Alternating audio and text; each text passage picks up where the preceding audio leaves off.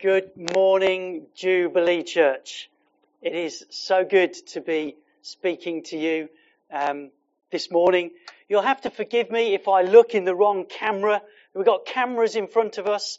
I can see myself on a screen. It's just, yeah, it's mind boggling. But what we're going to do is we are going to um, just speak to you this morning from the book of Ezra. Now, as you know, we're doing a series, and uh, in this part, within the next 20 to 25 minutes, I am going to speak to you from Ezra chapter 4, 5, and 6. Oh, yes, that is what I'm going to do. It's not going to be that much, honestly. And I'm not even going to read chapter 4, 5, and 6 out to you. Um, I'm just going to focus on a few verses. But that is the context in which I am speaking to you today. So we know the exiles have been returning to Jerusalem. They've been rebuilding the altar, doing the foundations for the walls. The city is going to be rebuilt. And then, in Ezra chapter 4, the Israelites are approached by people already living in the land with an offer of help. How amazing! An offer of help. But the Israelites turn them down. They say, no thank you. We don't want your help. Off you go. You are not part of us. These people then over the, the over the chapter four and five, they, they cause trouble. They stir up trouble against the Israelites. And then, rather strangely, the narrator of this story, this passage in Ezra, jumps forward and says, and you know what? They did it again and they did it again and they did it again and talks about almost a century of opposition from these people. But then comes back to the now, the present. In the moment of rebuilding, in that moment of opposition, the money dries up. The building work in the end stops after all this opposition. It goes on for a little while, but then it stops. It's only later under King Darius that the work begins again. So that's the context in which we're looking at this. But what we're going to focus on this morning are the first six verses of chapter four. Because this is where the trouble begins. Let's read those first, uh, ver- first six verses together. I'll read them out and then we'll get into it. So, Ezra chapter 4 verses 1 to 6. Now when the adversaries of Judah and Benjamin heard that the returned exiles were building a temple to the Lord, the God of Israel, they approached Zerubbabel and the heads of the fathers' houses and said to them, Let us build with you, for we worship your God as you do.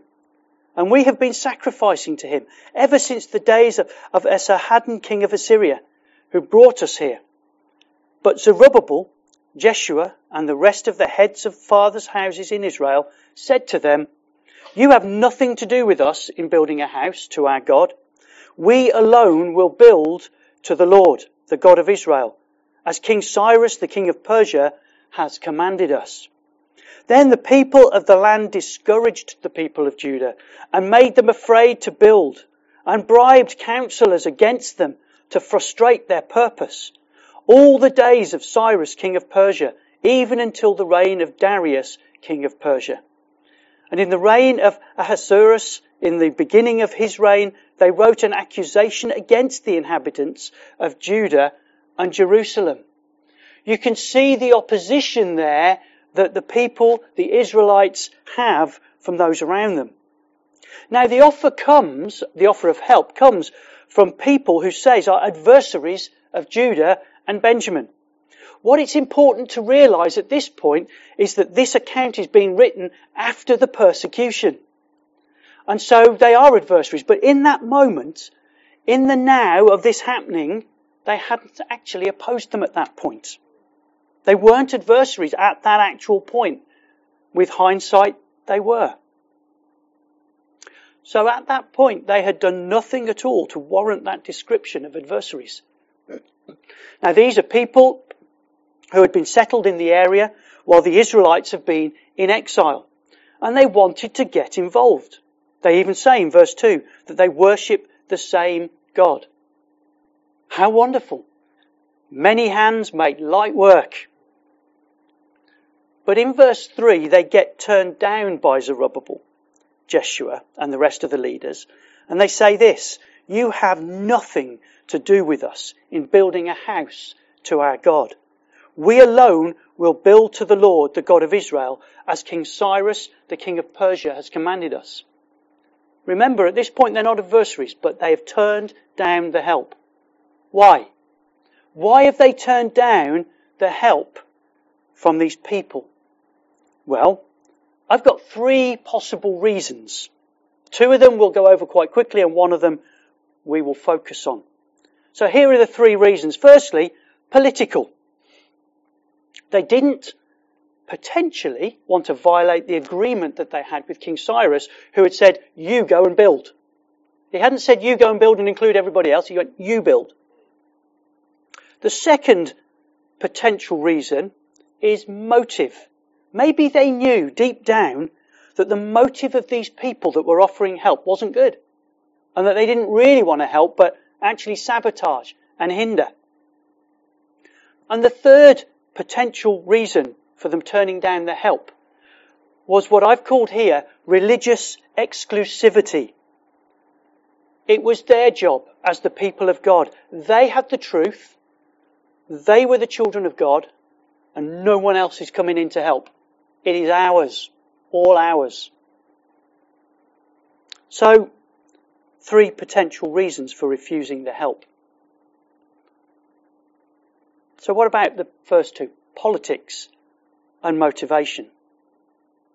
So politics. Is it possible that if Cyrus had found out that the exiles who'd returned had involved others around them, could it have violated the agreement he had with them for building the city? Well, I think it's unlikely. I'm not sure Cyrus would have really been that bothered. I wonder whether it was just an excuse to turn them down and keep the outsider out. I'm not sure that politics would have been the reason. Let's face it, it wasn't just the exiles doing everything, because in the end it was a pagan king that had given them the funds and was bankrolling this operation. They're the ones who had said, he, he's the one that had said, go and do it. So they'd already got a pagan king involved. He was giving them the money. So when in verse 3 Zerubbabel says, we alone will build, seems to be conveniently forgetting who his financial benefactor is. Far more likely than that is the, that they doubted the motivation behind the offer of help from those they didn't really know. And you might say, well, look how the story panned out. They got it right if they doubted their motivation. But again, we don't really know if they'd have accepted the help, whether these people would have been helpful or not. We don't know because we are supposing what might have happened if they'd have made a different decision. But you do have to ask if they genuinely wanted to help. By being turned down and then doing nothing, they would have helped. In the end, they did hinder. So maybe they were right. Maybe their motives were not good from the start. But what of reason three? Religious exclusivity.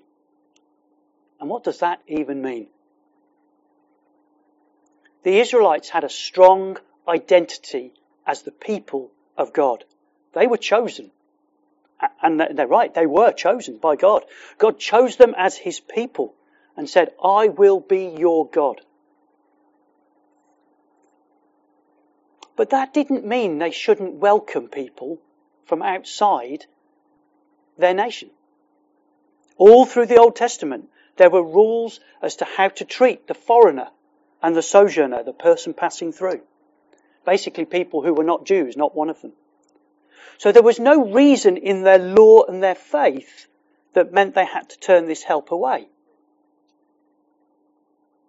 Some have even proposed that they could have avoided unnecessary suffering and opposition if they'd have accepted the help. Although the passage doesn't say that one way or another. But the question remains, why did they refuse this help?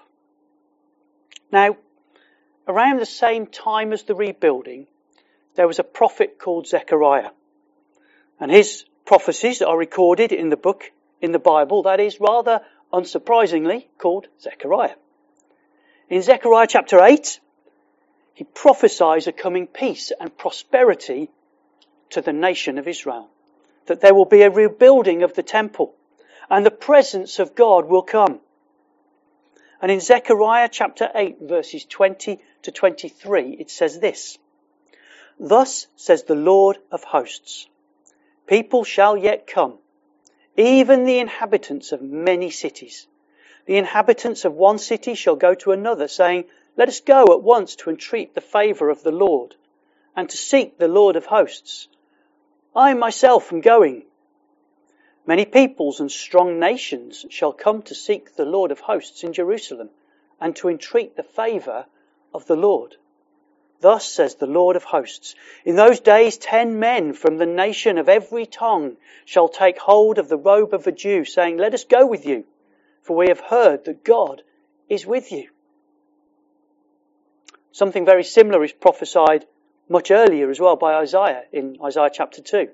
And for time's sake, we won't go into that now. But would the returning exiles have been better off for accepting the people of other nations to come and serve their God with them and build with them, as Zechariah was prophesying? Quite possibly. As I've said before, we can't fully answer that. But was that prophecy of Zechariah for them for then. We know that the turning down the offer of help didn't go well for them. So how does this speak to us today? Because it's all very well us looking at this passage and saying, well, you know, we can suppose this and suppose that and, you know, maybe this and maybe that. What's God saying to us in this? And while those three reasons, we can't prove one or the other. I just felt, and we felt as a team,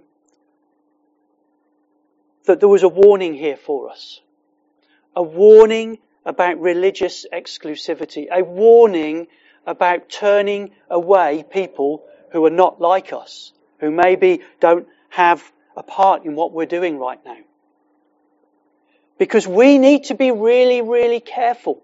Because if that prophecy from Zechariah was not to be fulfilled then, it's certainly been fulfilled now. Because we do know that salvation came from the Jews. It came from Jesus, who was a Jew. And that many nations now, people from many nations, have turned to Jesus. That prophecy in Zechariah we live in the good of some of that now. Because we live in the good of what Jesus has done, bringing all this together under Him.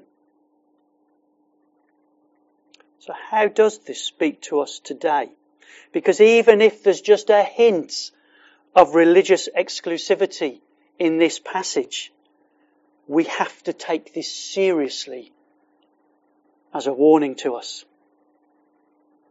So my question this morning is how do we treat those who are different to us? How do we treat those who at the moment are not part of this family? How do we do that? Has the church in the West, has Jubilee, have the churches around us, have we turned this faith, this love of Jesus, have we turned it into an exclusive religious club that no one else can penetrate? If we have, we need to put it right. If we have, it's probably not deliberate. But actually, sometimes for people who are really different to us, it can be so hard to be part of a church. Zerubbabel in, his, in Ezra chapter 4 verse 3 says, you have no part with us. We would never say that to people, would we? We would never say to the people around us, you're not coming in here. You're not part of us. But do we say it by our actions? And with the things we say and with the language we use, do we make this just impenetrable for people? Do we exclude others just by how we are? It's serious. It's really, really serious.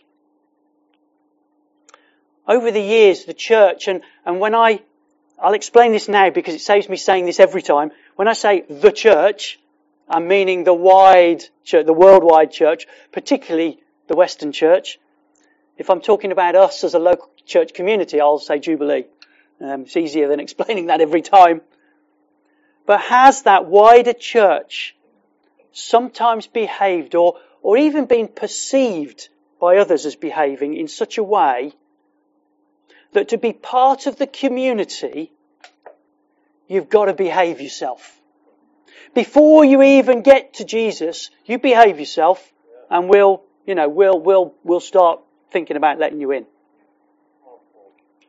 You need to know how to behave, how to fit in. Then maybe maybe if you do the right things, you'll believe.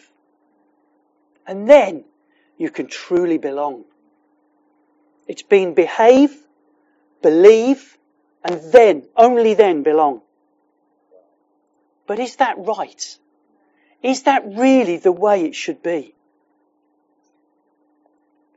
Zerubbabel just said, tough, you're not part of us, on your way. I should say on your bike. I don't think they had bikes then. What a terrible thing not to have bikes then. That would be awful, wouldn't it? Anyway. Zerubbabel just said, off you go. Compare that to Jesus, who said, come with me. When he called the disciples who were fishermen, he said, he didn't say, believe in me and then come along. He didn't do that, did he?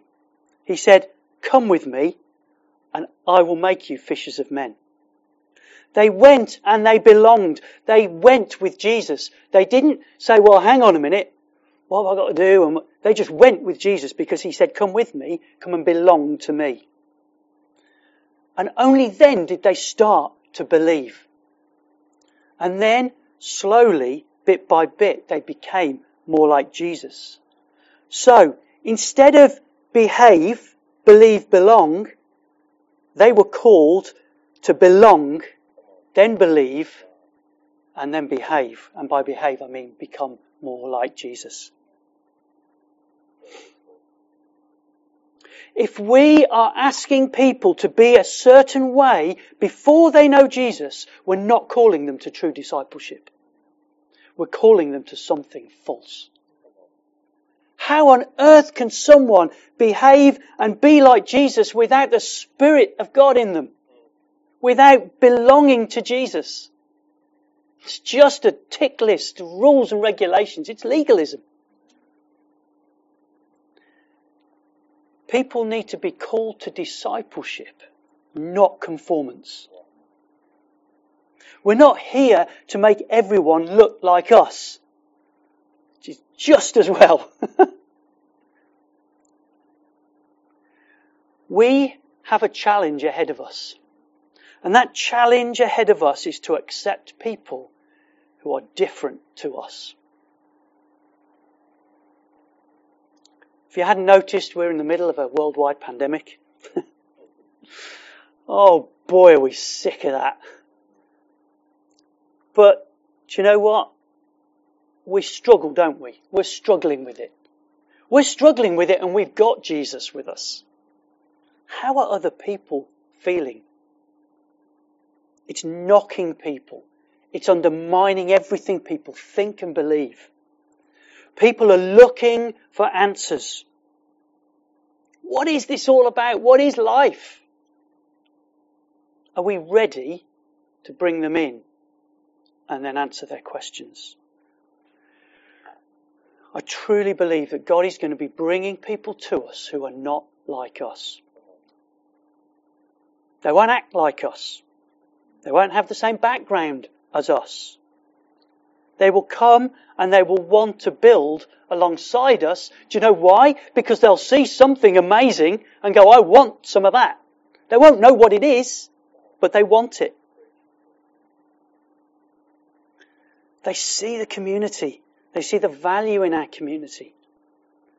Do you know, there'll be people that come to us and we won't know where they stand before God. We won't know even if they understand what the church is. Will we welcome them anyway? Or are we going to be like Bolton and say, I'm sorry, you've got no part with us? Well, not until you tick these boxes anyway.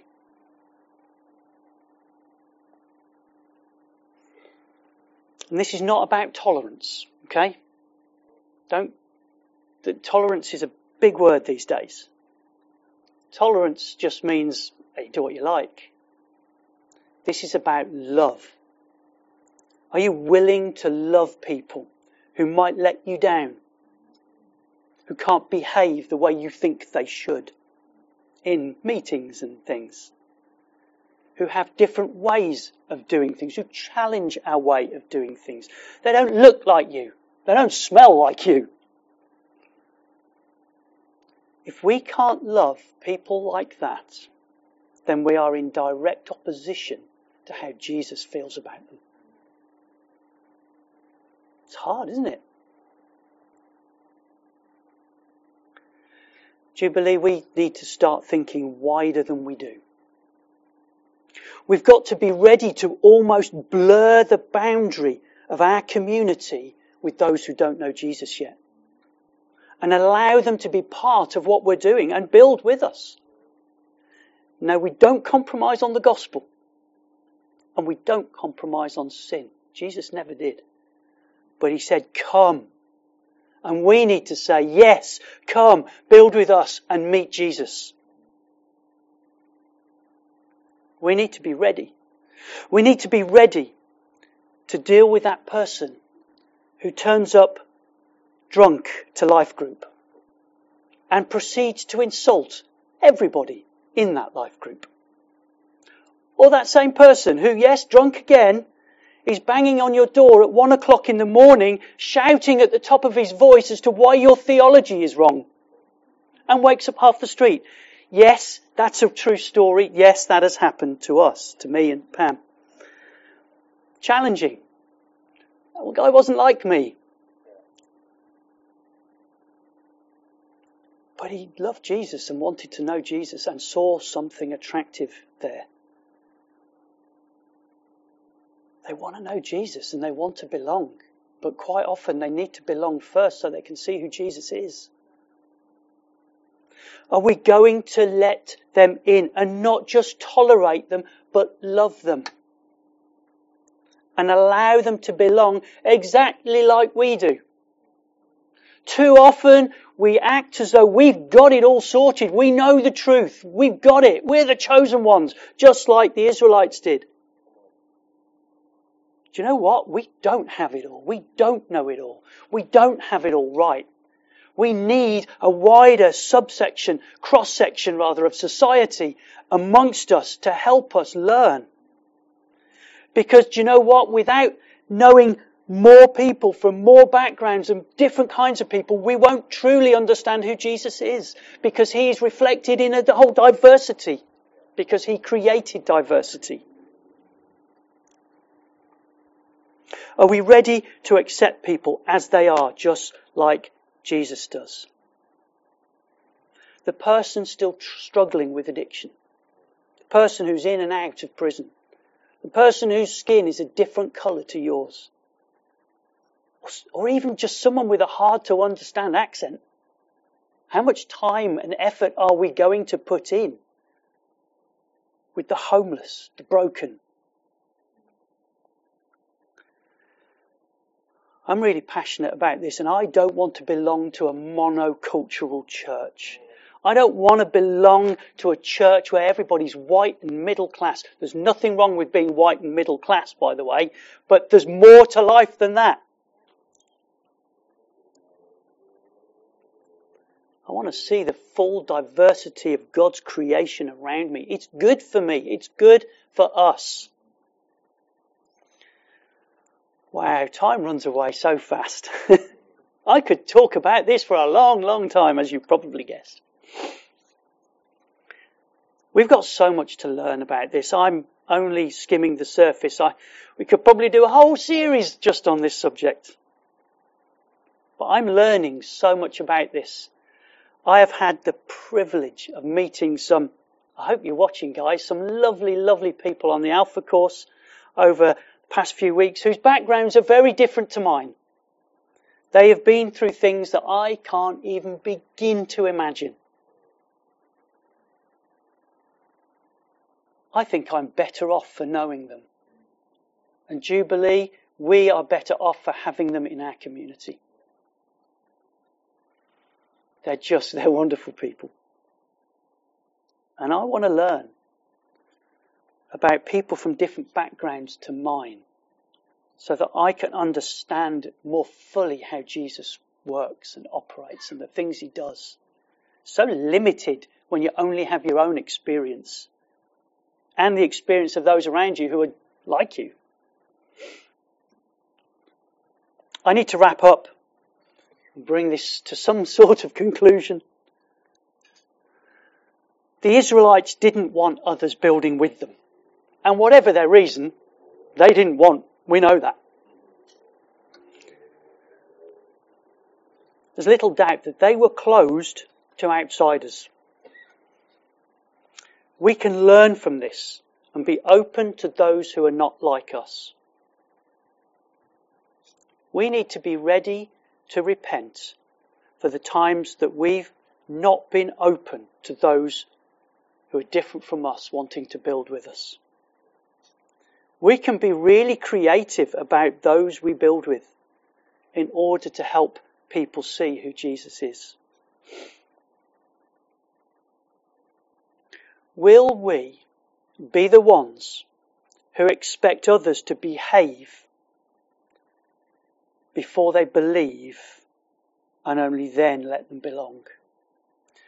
Or will we, and here's the challenge, will we be the people who allow all sorts to belong to our community in some way and then see them meet Jesus and believe?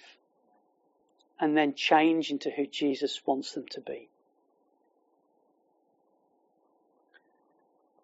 Just got a few, how many? Five points, five little things here just to leave you with. Um, some little challenges. Who does God want you to reach out to and to accept, or to accept because they're reaching out to you? Who does God want you to reach out to? The second one. Think about how you act and speak about Jesus. Does that draw people in? Or does it make people feel separate? How's our language in how we describe things? How we talk? Do people understand us? Or do they just go, it's a bit of a, bit of a strange little club over there. Here's another challenge.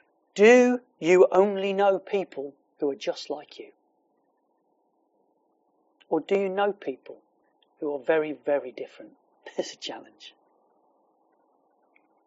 There's lots here, aren't there? We'll get these up on, on the Facebook page at some point. Two more. Do you need to repent for how you've treated or thought about people different to you. That challenging person that you just think, do you know what? Easier to get away from them.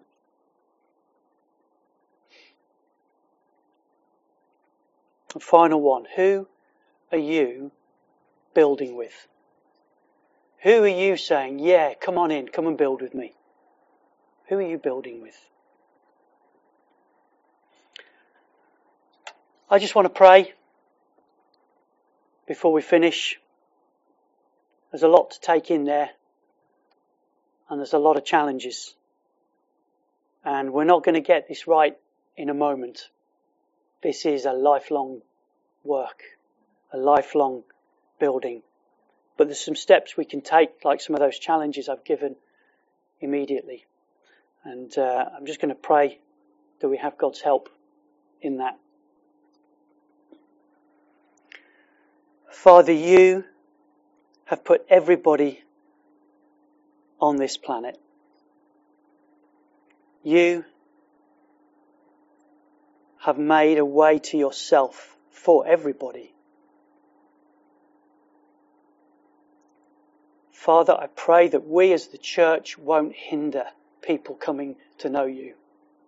That we won't hinder people coming to know you because they're not quite like us. Father, where we have got this wrong, forgive us. Forgive us for the times that we have excluded people, even without realizing it. We don't want to do that. We want to build with as many people as possible. Father, show us who it is you want us to build with. Help us to reach out to those people that just have never been reached before in this area and the surrounding areas. Father, we want to build and see built a church that reflects your community, your diversity, that reflects your heart. bring people across our paths that need to know you, that need to belong, that need to be part of this community. Father, it's hard at the moment with everything shut down, but nothing's impossible for you. So even now, Father, those who are searching to belong to something, those who have heard your call but don't know it's you, we want to say, yeah, come. We'll show you who's calling you. Just come and be part of us and you'll meet him. We want that to be our attitude, Father. Help us to get this right, Lord. Help us to be those who love those who are different from us. Because we want to honour you and we want to make that an act of worship to you. In Jesus' name, amen.